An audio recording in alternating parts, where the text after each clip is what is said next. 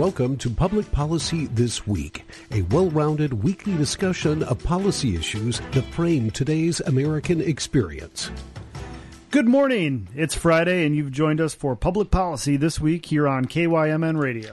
Public Policy This Week is dedicated to the honest and open discussion of public policy issues. Each week, we take a look at a specific policy subject, and we have guests on the show who are experts in the field. My name is Rich Larson. I'm one of your hosts for this morning's show, and sitting next to me is Chris Chapp, my co host. Our show today is on academic freedom.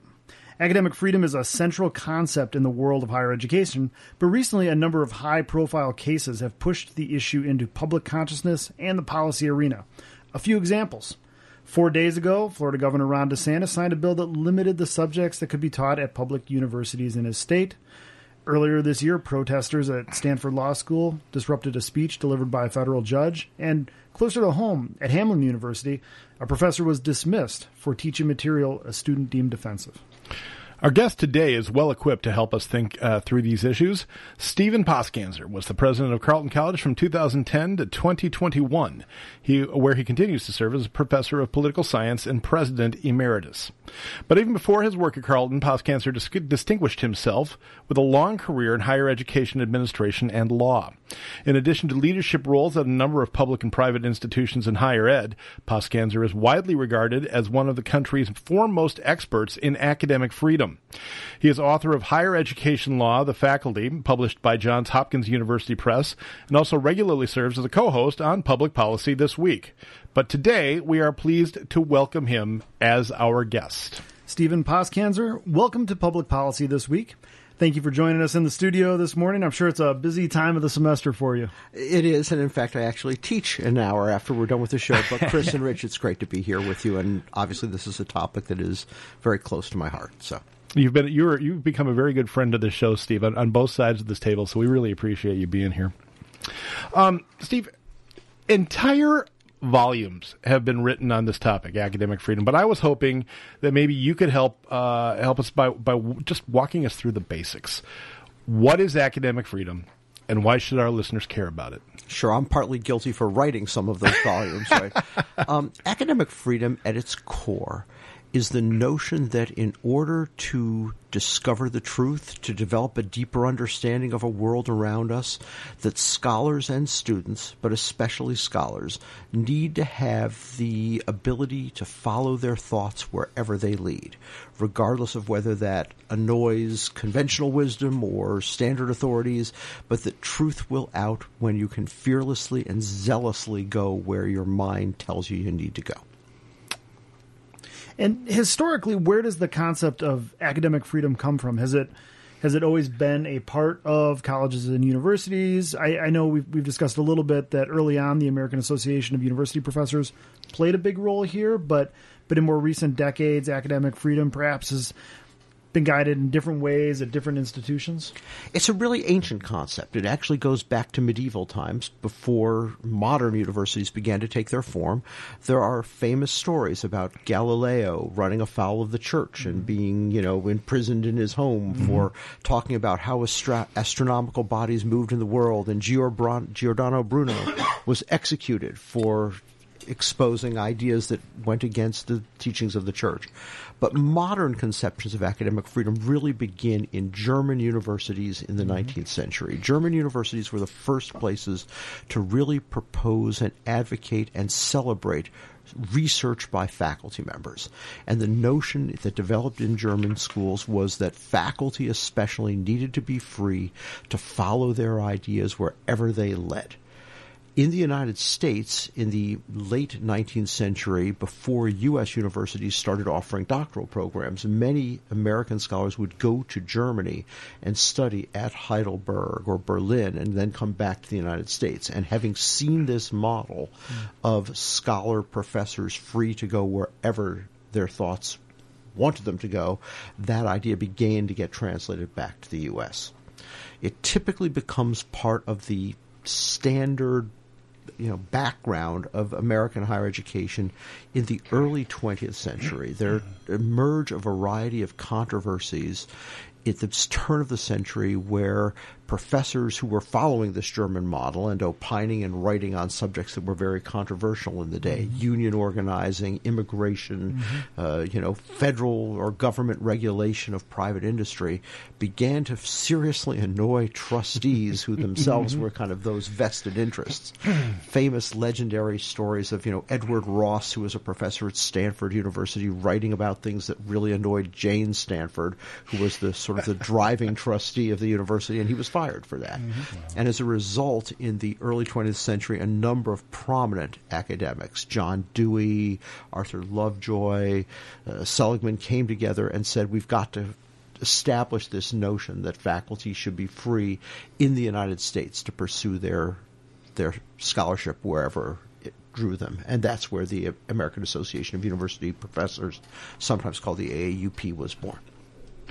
And and since uh, since you know the, the, I know there was a famous statement in 1940, AAUP statement that that still guides a lot of universities to this day. Um, but really, since that time, um, academic freedom is is it right to say that it's evolved in different ways uh, at different universities? It most certainly has. You know, there actually was a 1915 statement, which right. is the progenitor of the mm-hmm. then 1940 statement. The 1940 statement is especially important because it was signed not just by the AAUP, but by an organization then called the American Association of Colleges that represented the leadership, the president's trustees of major academic institutions in the country so that it was a joint statement that everyone bought into made it very important. But, you know, that's now 80 some years ago. And since that time, academic freedom continues to evolve and it takes a different form at both public and private universities. And I know that's something that we'll talk about in a little mm-hmm. bit. And, and for our listeners, um, a lot of times academic freedom probably erroneously gets lumped together with the First Amendment and freedom of speech writ large. Um, could you? But the, the, the concepts are still related at some level. Could you could you walk us through and, and help us distinguish those two ideas uh, for our listeners? You bet, absolutely. I think academic freedom and First Amendment free speech rights are very different from each other. They serve very different purposes and goals, although there is a little bit of overlap between the two. Let's start with academic freedom, which is what I've been speaking about. The purpose of academic freedom is to enable scholarship and learning. Mm-hmm. And so to achieve that goal, uh, you know, there is a certain level of autonomy and independence and, you know, uh, again, freedom that faculty members and students, we'll talk about their rights in a few moments, need to have. But the fundamental goal that academic freedom is designed to achieve is to lead to thoughtful, data driven, rational, reasoned discourse through which we will discover a better understanding of the world and the human condition. The First Amendment, which of course is part of the United States Constitution, is meant to serve a very different purpose. It's about political discourse. It's about freedom in exchange of ideas that will lead towards a better functioning democratic government. And maybe sometimes it's also about what Justice Holmes sometimes referred to as the marketplace of ideas. But again, always with better and more effective self government and an engaged citizenry in mm. mind. Academic freedom, by its nature, is meant to promote discourse that is scholarly, thoughtful, rational, very inclusive, because that's how you discover the truth. Political discourse protected by the First Amendment is meant to be fractious, raucous. You know, the Speaker's Corner at Hyde Park in England. This is the multitude of tongues through which our democracy gets stronger. Is there a little bit of overlap? Yes, particularly at public colleges and universities in the country, and we can talk about why. But fundamentally, they serve different goals. Academic freedom is meant to achieve a scholarly outcome. The First Amendment is meant to achieve a democratic polity. Well, that was actually my next question too. Is it because uh, the, First Amendment quiet or uh, limits the ability of the federal government to quiet things, uh, or the state government, for even for that matter? Um, is there a difference between what you can do at a public university versus a private institution like Carleton or St. Olaf? There most assuredly is. Now, at a public hmm. institution, and that would include a state institution or even a local community college where mm-hmm. a county might take the lead in that, you are bound by the First Amendment. The government cannot make laws regulating speech. Policies that limited speech would violate the First Amendment At a private institution, academic freedom would be protected by institutional policy, which technically then often would become part of the contract between a faculty member and the institution. If you have a policy protecting academic freedom, it would ordinarily be included in your faculty handbook. Mm-hmm. That handbook has the force of contractual law behind okay. it. At a public institution, you'll also have a faculty handbook, so it's kind of a double barreled protection of academic freedom. You have both the contractual rights to it that you would have mm-hmm. at public or private, as well as that additional First Amendment protection. But as I know we'll talk about a little bit later on, the relevance and the importance of that First Amendment protection is especially acute the farther you get into sort of the broader public citizen debate. You know, okay. on the pages of the newspaper, on the streets of, you know, Milwaukee, Wisconsin, and so forth tenure is one key institution um, in thinking about academic freedom protections. Um, could you maybe walk our listeners through that? Sometimes tenure gets maligned in the media a little bit for maybe protecting quote unquote bad professors. Um, but it exists for a reason, and and it's closely connected to to this idea of academic freedom and free inquiry. sure is. To my mind, tenure is an essential linchpin of academic freedom. But let me step back and talk about what tenure is. Tenure is basically a form of job security. Mm-hmm. That as a professor, after you have proven yourself and met the standards of the institution, tenure is a protection that you cannot be fired except for good cause and for certain specified reasons there's no lifetime guarantee of job. If you steal money from the university, if you behave in a predatory way towards students, if you commit research fraud, if you are incompetent in your teaching, tenure does not protect you from those kinds of things.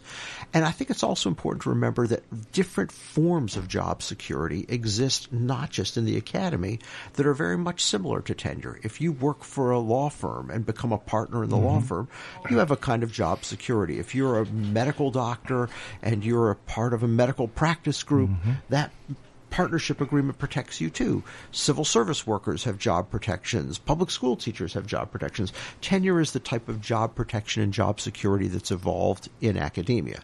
But it's particularly relevant to academic freedom because it is one of the very best ways to ensure that if you're a teacher, and especially if you're a scholar and you're pursuing a topic that is going to shake up things, disrupt industries, annoy the powers that be in society, make students question the things that they already believed. If you're bravely and fearlessly following ideas where they lead you, you're not going to lose your job for doing that. Mm-hmm. That's what tenure is meant to do, and that's why it's such a critical ingredient in a robust system of academic freedom. It is the best protection that pursuit of ideas for scholarly purposes in the most thoughtful, rigorous, highest standards of the profession, peer reviewed scholarship, you are not going to lose your job because you're brave as a scholar as the non-tenured or non non-professor in the room, I have to ask you: Do non-tenured uh, uh, professors have the same sort of protection? A non tenured professor would still be protected by the academic freedom policy of the university. So, yes, but you know, when one is still going through the process, mm-hmm. there is always a risk that a junior scholar may pull their punches or be a little less willing to take on conventional wisdom because they don't yet have tenure. That's why the balance is if you do your job right and you get tenure, you're even more protected. But yes, a junior scholar is absolutely protected by the doctrine of academic freedom. Just out of curiosity, can that work against a junior scholar? I, was, I would think sometimes you need to uh, flex a little bit of your uh, academic freedom rights to, uh, to to get to the point where you're considered for tenure. As a general rule, scholars should be brave. Okay, you should lay out what you believe is right. Okay. Right. And if that ticks off someone at your institution, it hurts your chances for tenure. If you're right and you've come up with a better idea, you're going to end up being recognized for that and you'll get tenure at a place that's even better where they value your work. Um, but there's always, you know, intra institutional sure. and personal dynamics with any job working yeah. your way up through the, the ranks. Um, but academic freedom should make it a little bit easier for junior faculty. I'm going to write that down as a general rule. scholars should be brave. I like I, that. I, like I that believe too. that. Well, and, and I, I would say as, as somebody, and I maybe I'd like to think of myself as brave, but as somebody that went through the tenure process not too long ago, um, uh, you know, I do think there's always that little that little voice in the back of your head still that that wonders, boy, how is this going to be received by the public? How are others at my institution going to? And and tenure really helps quiet that voice. Mm. So. Mm-hmm. And tenure also makes it easier for senior faculty members who have tenure to be zealous defenders Mm-hmm. of a junior faculty member who doesn't yet have it. So the Yeah. notion here is you've got to prove yourself as a great teacher and as a great scholar and often as a good citizen of your institution. But once you have achieved that, once you have demonstrated over typically six years that you are here and real, then you should get tenure and only for real serious cause should one lose their job. All right. You're listening to Public Policy This Week on KYMN Radio, AM 1080, FM 95.1, broadcasting from downtown Northfield, Minnesota. I'm Chris Chapp, and my co host Rich, Rich Larson and I are talking with Steven Poskanzer about academic freedom on college campuses. So far, academic freedom seems to be maybe somewhat non controversial, but this isn't always the case. Stay tuned, and we'll talk to our guest about specific debates that play out in this arena in higher education and public policy more broadly. Welcome back. Uh, Steven, your career is obviously informed by your tenure as president of Carleton, but your career and expertise spans decades, and you literally wrote the book on higher education law, titled Higher Education Law, the faculty. um, it makes me wonder how academic freedom cases play out as a legal matter. Put differently, this is a public policy show. Academic freedom issues play out in the public sphere in all sorts of ways beyond college campuses, from disputes about contracts to unions. Um, could you mention why our viewers should care about academic freedom beyond the walls of a college campus? Absolutely. If you care about the role of education and especially the role of higher education in our society, and you believe that colleges and universities can be a great source of new and important ideas that generate new industries and create new medical procedures and pharmaceuticals or generate new ideas that help us think about the world in different ways, you should care about academic freedom. Because academic freedom is the best way that we have developed over the last thousand years of encouraging universities to play the role that they can for society. So a healthy society has healthy universities in it. A healthy democratic society certainly has universities that play that role. And one of the ways that universities themselves become healthy and can achieve their goals is the academic freedom and the independence and the bravery, is that's a word we keep mm-hmm. using today, mm-hmm. that scholars need to do their work. To take risks, and, and innovation doesn't happen without risks. That's right. And often innovation fails. Most experiments don't get the results that you want, but you don't want to pull your intellectual punches by being afraid to experiment and try and come up with that new process, that new theory, that deeper understanding of, you know, what it means to be a human being in today's world. Does does academic freedom um, apply evenly across cases? I mean, let's say I'm, I'm, a, I'm a professor, uh, and I've said something controversial about climate change in in my research. Um, would there would I have the same level of protection if I taught this taught that that controversial statement in in one of my classes? Uh, what if they? Uh, what if I wanted to criticize the college's investment in fossil fuels? Um, what if uh, you know we're just advocating for for position of a private citizen? Sure.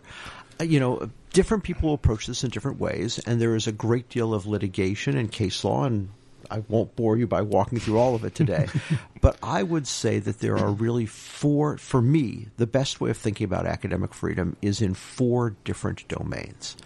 There is a domain in which faculty members are doing their scholarship, their research or if they're a you know creative arts professor, they're composing or they're painting, um, and that realm is different from the domain where a faculty member is in the classroom doing their teaching. That second domain probably leads to a third domain, which is when faculty members are engaged in intra university conversations about what the university is doing and what it should be doing. You mm-hmm. know, everything from helping to decide who gets tenure to what the college's budget should look like. This is something that we would call shared governance Okay. within the academy. And then, of course, there's a fourth domain where faculty members are taking off their institutional hat and are being citizens, where, of course, they have views and opinions. I think that the freedom that they have and mostly it is academic freedom, is different in each of these four domains. To my mind, the closer the domain is to the absolute core of what the institution is put on earth to achieve, what its mission is, the more the need for academic freedom grows, mm-hmm.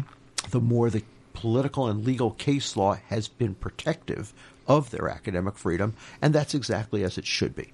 So if I am doing research on climate change, and it may be the case that my research is going to grossly offend, you know, an oil company or maybe the state regulators or some politicians. Mm-hmm that's the moment where you need the strongest academic freedom. Yeah. And the case law is quite good in this domain.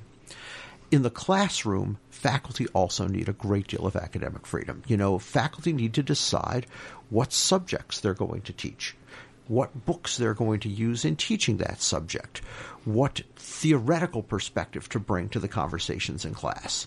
And so you need academic freedom to make some of those choices, although sometimes some of those choices are not made by an individual faculty member, but by a department or even the faculty as a whole. The decision about what the curriculum of Carleton or St. Olaf would be isn't made by one individual faculty member. The faculty votes together as a body after they've thrashed it out probably for years, okay? Unless you're decide, in a public institution in Florida. Well, we'll talk about that if you want, right? Okay. Um, ordinarily, a healthy institution, yeah. the faculty are making those decisions together. But in the classroom, a faculty member does not have absolutely unfettered freedom to do anything they want. If I hire you to teach a course on Shakespeare, you can't go into your classroom and teach a course on astrology. Right. Okay if I hire you to teach a course in the English department, you can't go into your classroom and be abusive of students, swearing at them. You know, you certainly can't sexually harass your students mm-hmm. in classroom. Mm-hmm. If I hire you as a faculty member and require all faculty to distribute student course evaluations at the end of the term to see how students feel about the teaching, you can't refuse to do that. Mm-hmm. So there's not quite as much freedom in the classroom, but on the things that really matter the decisions about how your courses would be taught and what are the most important ideas to bring absolutely the case law is pretty strong for faculty members there. So just to, to make the, the distinction Rich brought up really clear, if you know it was somebody in environmental studies or or the like and they were teaching climate science, you know, clearly, you know, as long as you were teaching within the, you know, what what your discipline sort of dictates, that's going to be protected. Absolutely. If you're in a comparative literature department um, and you're teaching climate science, maybe not so much. Right, but if you're in a comparative literature class and you are talking about the way that race or class mm-hmm. or gender have mm-hmm. played out over time as seen in literature or what that reflects about society, absolutely protected by academic freedom and should be, and the case law is strong on Excellent. this. Yeah. Okay. When you move outside of the classroom mm-hmm. into these sort of what I would call intra institutional conversations about the school's budget, about what our admissions priorities should be, then in addition to the individual academic freedom of faculty, institutional concerns, because there is also institutional academic freedom, mm-hmm. begin to balance each other out and occasionally get in conflict with each other. Usually not. A healthy college or university and the strongest colleges and universities in this country are places that have recognized that faculty as the longest term citizens and the sort of soul of the institution ought to be given a really meaningful, substantive voice in debates about where the institution is going. You know, students come and go in four years. If we do our job right, they graduate in four years, right? Mm-hmm. Administrators often don't spend their whole career at a place, but faculty do. Yeah. And because of that, they have a special perspective, a special knowledge, and in some ways are the custodians of the values of the institution in a very real way. And that's why you want their voices in the conversations about what the priorities of the institution should be. You know, do you need a faculty member's voice in debates about curriculum or about what the priority should be for spending, whether you need to put more money in the library versus building a new, you know, I don't know, health center. Mm-hmm. Yes, okay. You probably don't need as much faculty input on the question about whether the university should, you know, seek a tax exemption for a particular property that it owns or contract with this food service company versus mm-hmm. another. But the more central it is to the core of the institution, faculty, academic freedom, would be recognized even in this intra-institutional debate. When you go outside the academy entirely, and I realize I'm giving you a very long answer to a very simple question, I so like I'll it. be quick here. At this point, I really think conceptually it is less useful to think of a faculty member's speech rights on the streets of New York as academic freedom and more useful to think of this as First Amendment protected rights. Mm-hmm. And there, of course, like every other citizens, faculty members have a great deal to say, should be free to say it. The government could not interfere with that, but it's really less academic freedom when you're out in the broader world. Although even there, we do expect scholars to be public intellectuals, mm-hmm. and when they speak as a intellectual about their topic, they would still be covered by academic freedom. When you're speaking about something that you just happen to care about as a citizen, you know, I am a scholar of physics, but I care deeply about voting rights or gun control. Mm-hmm. Mm-hmm. You're protected by the First Amendment a little bit less by academic freedom at that point because it's no longer you addressing subjects that are the core area of your expertise. Okay. I guess the the case where it would become an academic freedom issue is if there was some sort of reprisal from your institution uh, for a public position you took. And if I'm understanding correctly, it really matters if I'm, as a political scientist, if I'm taking a position about politics, about the parties, etc. That would be within my area of expertise and important. And I would be able to offer commentary on that. But if I was offering commentary on some other topic that I didn't have expertise about, and it was maybe you know hurting my institution in some way uh, to have this public profile, would would it be okay or you know more acceptable? So again, there may be differences between public and private institutions here. Because we care so much about people being boldly sharing their ideas, I would say you should err on the side of interpreting the bounds of your discipline and your expertise pretty broadly. You know, we shouldn't be trying to confine that and limit faculty to you can only speak about 14th century English drama if that's what you teach. Um, so I don't want people to be fearless, and I, re- I want people to be fearless. Let me rephrase that. And I think it's really important as citizens that even if you're speaking on a topic where you're not a recognized expert, in public discourse, again covered by the First Amendment, you are free to do that, and we want citizens mm-hmm. to do that.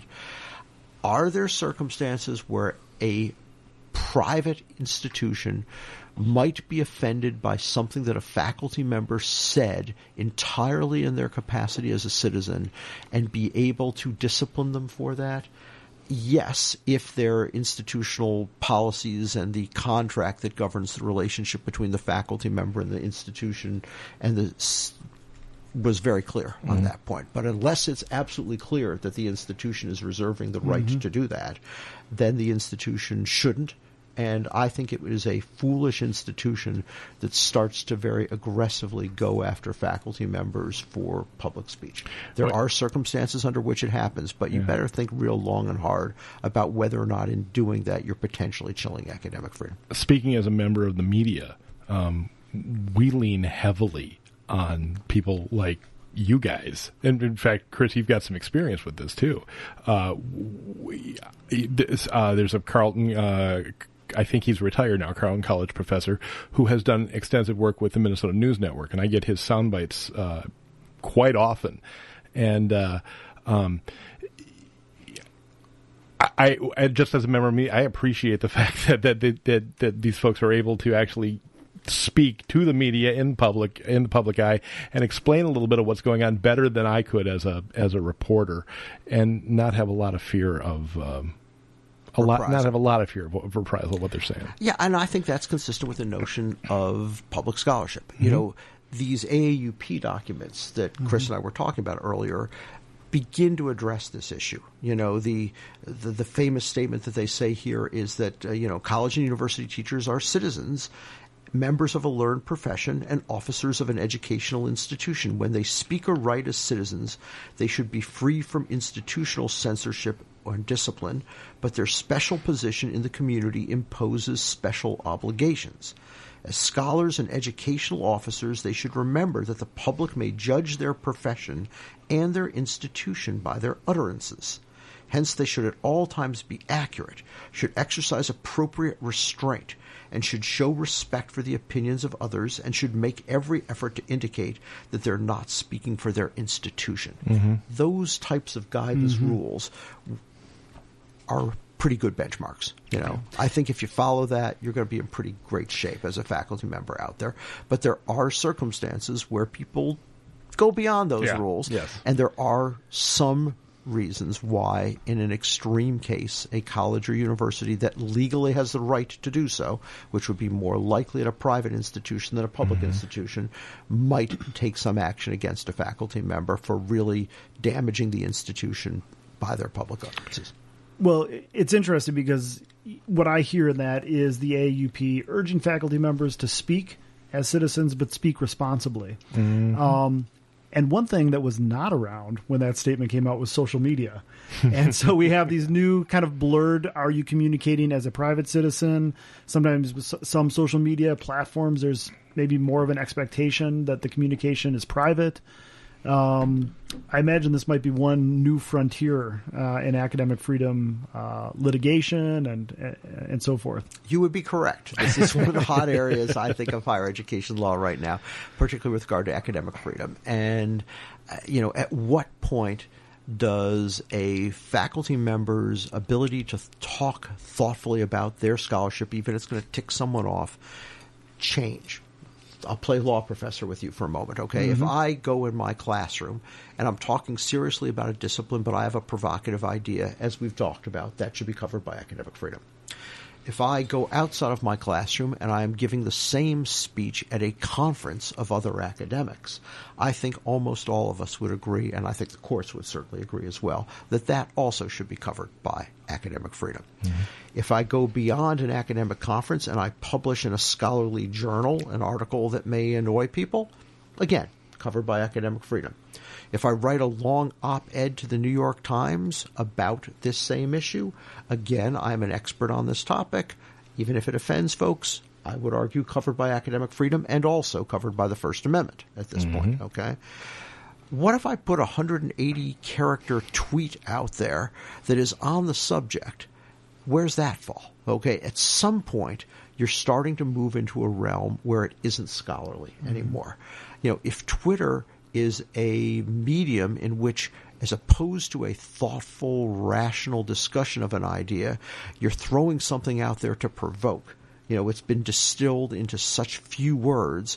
I think there is an interesting argument that it's you have crossed a line into personal expression, which again is protected by the First Amendment, mm-hmm. okay, mm-hmm. but probably isn't covered by academic freedom. You've got to go back always to what we spoke about earlier. What is the purpose of the discourse? Mm-hmm. What is the reason why you need academic freedom? If what you're putting on social media is not, in fact, designed to advance discovery and knowledge and learning in a thoughtful, rational, inclusive conversation where everybody is invited to the table to share their ideas, but instead is meant just to provoke or to express outrage or venting, okay? That's really not serving an academic purpose. It may be serving a profoundly important and valued or necessary First Amendment free expression mm-hmm. purpose, mm-hmm. but its claim to be covered by this mm-hmm. separate doctrine of academic freedom is, to my mind, at some point more tenuous. You know, I, I think it's really important always to be keeping in mind these different purposes and also that the United States Supreme Court has never, ever recognized a constitutional right to academic freedom. The closest the court has ever come Hmm. is saying that academic freedom is a, of special concern hmm. to the First hmm. Amendment or of transcendent value to us all because of the role that colleges and universities play. But there is no constitutional right to academic freedom. There may be a contractual right to it, mm-hmm. and of course, there are powerful, powerful intellectual reasons why academic freedom is so precious and should be treasured, in my view. What about the students? Uh, we've talked about the people who work for the colleges, but but how does this apply to uh, the students at the at the institutions? Well, you've got protests and you've got you know whatever you know social media. Um, does a student have any sort of expectation to academic freedom? Should yes, they? they do, and they should. Okay, so I spoke earlier about how academic freedom, in some ways, is a transplanted concept from German universities, where it was called Lernfreiheit. Okay, uh, Lehrfreiheit, and there is a analogous student academic freedom called Lernfreiheit that goes back to these same German universities. And it typically would mean that a student should have the freedom and the autonomy to study whatever they want to mm-hmm. study and to follow their intellectual inclinations wherever they might lead them. If you don't want to focus on history and you do want to focus on biology, you should be able to do that. And you should be able to take courses from professors. And when you as a student write a paper in class or where you as a student speak in class, class, you should also be covered by academic freedom. Now, the question that I raised earlier about how close this is to the core of the academy, I think student academic freedom does pretty well in this. We're here for them and they're here to learn. Mm-hmm. And they do need the intellectual autonomy to grow and question their own beliefs and you know question their professors mm-hmm. on things. Mm-hmm. At some point when you're not in the classroom or you're not doing scholarship, okay, mm-hmm. it's really no longer academic freedom, but it may still be First Amendment protected rights okay. to speak. You know, especially at a public university, if you're a student at the University of Wisconsin, your alma mater, right? Mm-hmm. Students have the ability to speak out on issues because they are citizens of the state of Wisconsin, and the government is not supposed to limit their speech.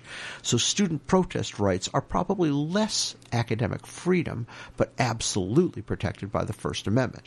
And then the obvious question you're going to ask me is what happens at a private institution? Yep.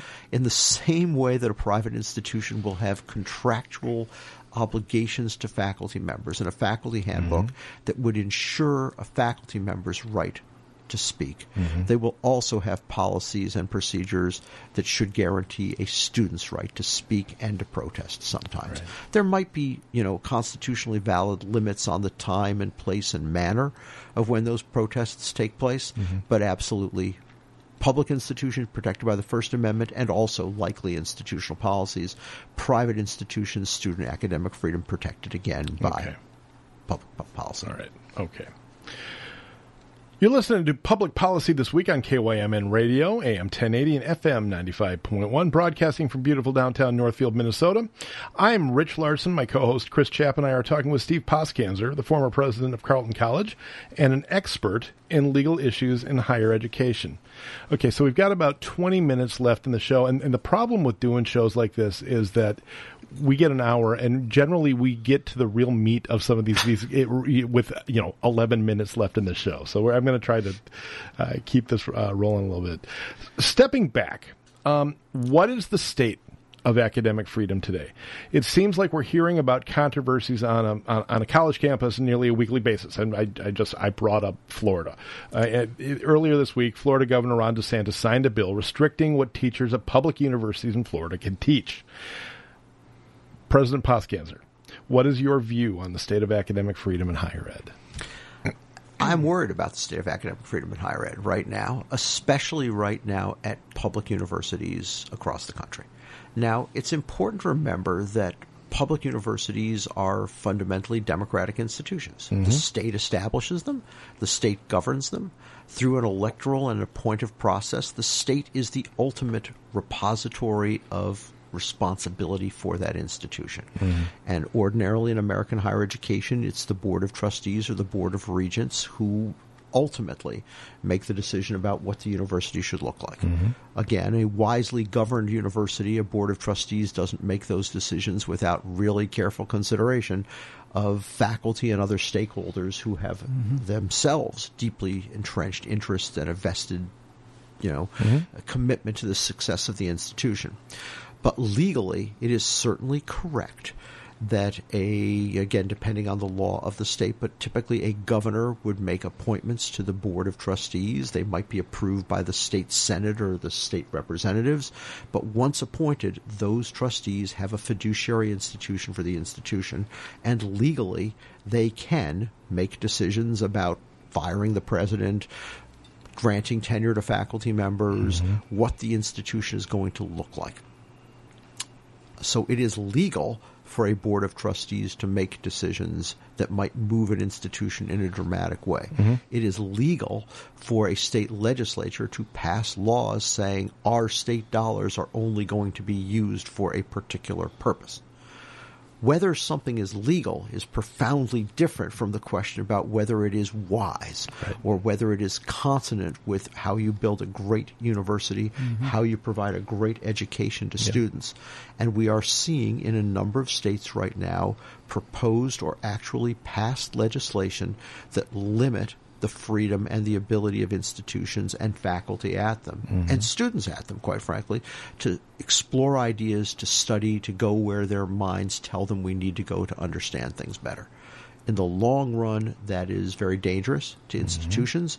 It is a great way to take an excellent academic institution and turn it into a third rate place that isn't worthy of the name of university. Right.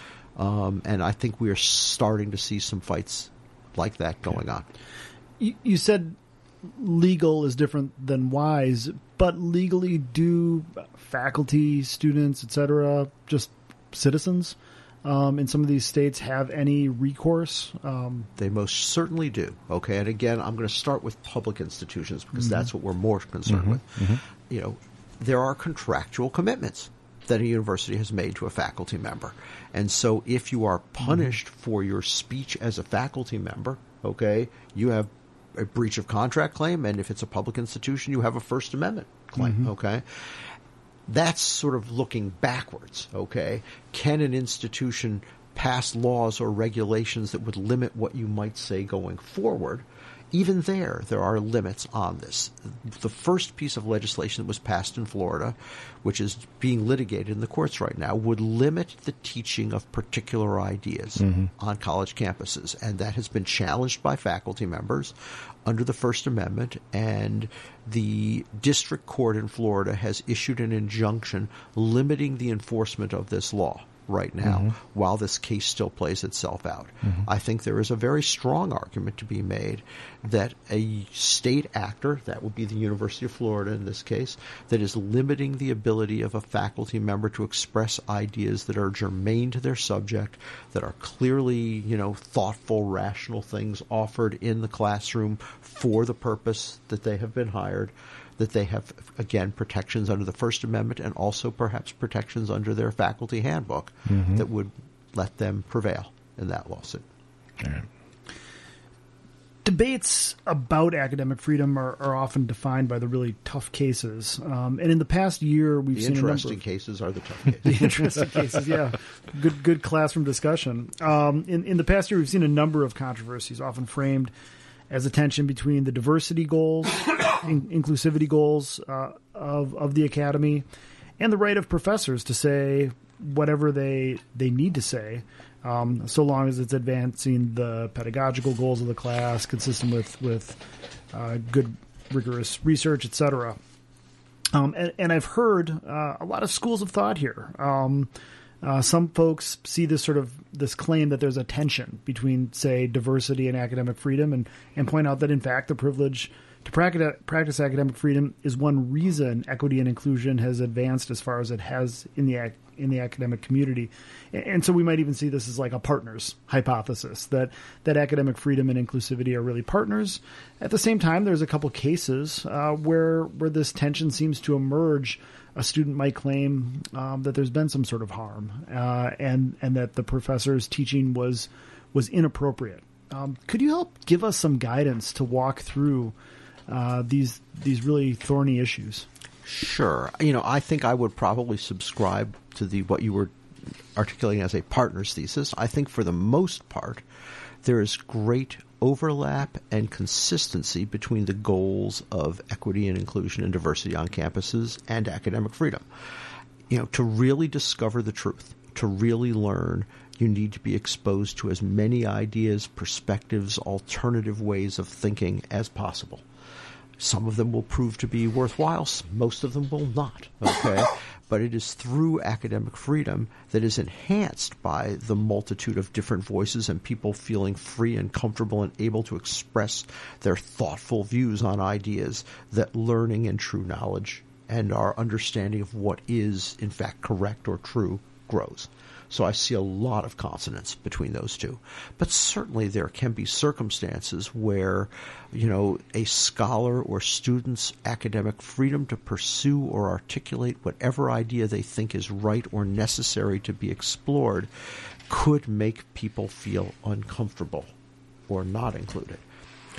I like to think of different types of safety on college and university campuses. I like, at least it helps me to think of a difference between physical safety and intellectual safety and emotional safety. And let me explain what I mean by each of those. To me, physical safety is uh, is obvious. You know, you go to a college or university, you should not be living in fear of being murdered or sexually assaulted, and colleges and universities have a responsibility, as much as they can, to mm-hmm. keep community members, especially students, physically safe. I would contrast that with intellectual safety. I think by their very nature, as we've been talking about today, colleges and universities are intellectually unsafe or intellectually dangerous places. We are in the business of floating ideas that disrupt mm. the world. Mm-hmm. And that's how the world progresses. You know, um, we don't live in a world where people drive horse-drawn wagons with buggy, buggy whips. We live in a tech-driven world now, and that's because of ideas that have come out of colleges and universities. We are in the business of challenging accepted verities because sometimes the truth isn't what you think it is. Mm-hmm. So you shouldn't be safe in that way. But you need to have a requisite, some level of feeling emotionally safe on a college university campus to be part of those conversations. If you think that every time you open your mouth or every time you walk across the campus people think you don't belong there, mm-hmm. you're not going to be a full partner in that conversation, that mm-hmm. robust, unsafe, dangerous conversation about ideas. So we need to pay attention to making sure that people feel able and ready to be part of those ideas, but not to the extent that you are dialing back your fearless discussion Right. of where the ideas are going to lead you. Okay, I really think it's critical that students be invited and valued and included in the mm-hmm. conversation, and we have much work to do in that regard on many college campuses. But that doesn't mean that topics are off the table for discussion. It doesn't mean that ideas, unpopular ideas, should not be broached. It just means that there are smart and thoughtful ways to do that and unwise ways to do that, and we need to be smart and thoughtful about how we do it without backing off from our fierce commitment to academic freedom and the honest exploration of whatever idea is on the table. Yeah, a lot of this seems to go back to what we were talking about in that AAUP statement uh, about what it means to be sort of a responsible practitioner of academic freedom, and, and also I would add uh, a skilled teacher. Um, everything that you just said makes a ton of sense, um, but I do think it you know it takes a level of skill to um, challenge students intellectually, um, to shake them up intellectually. But that's our job. Um, Yeah, okay? absolutely. And It- I it- don't want us being fearful of doing our job for fear of rattling or offending Right. a student. Okay, if you make a mistake as a teacher, then we'll correct for the mistake. But the biggest mistake of all would be pulling your punches pedagogically and intellectually, not going where you really think. That is your that's your holy responsibility as a teacher, whether you're at a public institution or a private institution. We should do that job bravely and well. as a non-academic, I want to uh, give full-throated support to that what you just said. Uh, if I yeah, I send my kids, my two kids to, to college. Part of the reason I wanted them to go to school was I wanted their belief, the beliefs that I had raised them with. Right, I wanted those beliefs to be challenged and I wanted their, I you know, and, and I wanted them to get rattled a little bit and, and to shake them up, because you've got to, you know, as as a student, you have to take all these things that you've been taught, but you have to internalize it and you have to make it your own, and you have to defend yourself. Sometimes that's just how the real world works, and with if nothing else, we are preparing our our kids to get out into the quote unquote real world. Well, you can't defend your ideas unless they have been honed in practice with ideas that maybe are in opposition Right. to yours. You know, it- it's a really brave and a really lovely thing that American society has chosen to value and nurture and support colleges and universities that play this role in mm-hmm. society. You know, this is why it is colleges and universities are part of a healthy democracy. Mm-hmm. To have an institution that comes up with ideas that disrupt existing industries, you know, drive them out of business, okay, mm-hmm. that come up with new ideas about politics and social life that may, again, disrupt mm-hmm. conventional ways of thinking, is risky and dangerous and yet the value proven again and again and again over hundreds of years, not just in this country, but in you know with the Sorbonne in France or the University of Bologna, which is, you know has been around since the 12th century. You know, these are valuable institutions because they lead in the long run to a healthy, vibrant society. Yeah. even though they may create some complications in the short run. So, insofar as that tension does exist, um, you know, at least uh, rear its head, um, what can colleges do to minimize the f- the fallout? I'm, I know I'm sort of speaking against myself here, but but how do we responsibly manage a case where a student has experienced some sort of harm, uh, but a professor feels that they, they need to teach the material? we should be talking about the value of academic freedom and the necessity of freewheeling but sometimes painful intellectual exchange right from day one, even before day one. Students should come to college knowing that this is what college is like. They should come to college wanting this. Professors should understand that students come to college wanting this, but maybe don't yet have the skills or the self awareness or the ability yet to really engage in this type of dialogue, that it mm-hmm. may be disconcerting. So we should be teaching those skills and we should be talking about why they're important. And we should also be exhibiting towards each other a certain level of grace that sometimes is not present. People are going to make mistakes okay? They're going to say something that's going to unintentionally offend someone else. But if they're saying that as part of an honest effort to try and figure out where we're going, then there should be a little measure of forgiveness. You know, whether a student says that, whether a faculty member says that. Again, this goes back, as I said earlier in our conversation today, to what's the purpose of academic freedom. Mm-hmm. You know, the purpose of political discourse is to convince others that you're right, mm-hmm. okay, to win an election, okay, to have your side prevail. The purpose of academic freedom is to get a better understanding of the truth of the world. Okay, sometimes truth feels very provisional. Sometimes it isn't. Two plus two is four. Yes. Okay, but you know you need to create an environment where students and faculty and librarians and staff members you know, are all joined together in this effort to learn more and to discover how our world really works and what it means to be human in this world. And that endeavor requires academic freedom. It requires some intellectual bravery. It requires getting roughed up a little bit on ideas. But it's about ideas. It's not about who you are as a person and trying to the extent one can to keep those two things separate as we go forward is a healthy way. Sure. Uh, with just about five minutes left in the show, uh, I'm going to go off script a little bit here. We always like to to give our our our guest the last word uh, on on this show, and I just would: is there anything that we haven't talked about, Steve, that maybe uh, should be mentioned in in uh, this conversation? Boy, I think the two of you have done a great job fleshing out all the importance of this. You know, I guess, and I worry I've been pontificating too much in the show at this point. I guess the one thing I would say is colleges and universities are really fragile institutions. It takes decades, centuries, okay, to build up a great university or a mm-hmm. great college. It's much easier to destroy places like this. And I think we are in a moment where we should be thinking thoughtfully about, you know, if colleges and universities aren't fulfilling their functions the best way, then let's talk honestly about how they can do a better job about doing that.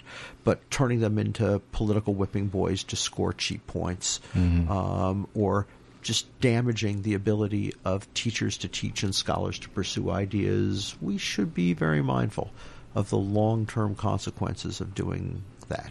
Uh, a nation that really starts to tear at its own intellectual capital is the poorer nation for it. And right now, the United States still continues to have the greatest higher education system in the world. There's a reason why people from all around the globe come to study in the U.S. It mm-hmm. would be very sad if we walked away from that. Indeed, And now I will climb off my high horse. your Hyde Park Park soapbox. Yeah, there it Indeed. is. Well, uh, thank you so much. Uh, we learned uh, a ton from you, and, and as a as a professor, uh, it's great to hear these words as well. Um, on next Friday's edition of Public Policy this week, uh, Nathan Leaf and I are going to talk to, and the, the names escape me, but we are going to talk about the uh, the organization that is working to bring um, the World Expo to to the Twin Cities. It's it's going to be a really interesting conversation. I'm looking forward to it. So. Well, uh, Steven Poskanzer, thank you so much for being here. Chris Chapp, thank you for doing all the work on this show. We do appreciate, do appreciate you putting it all together.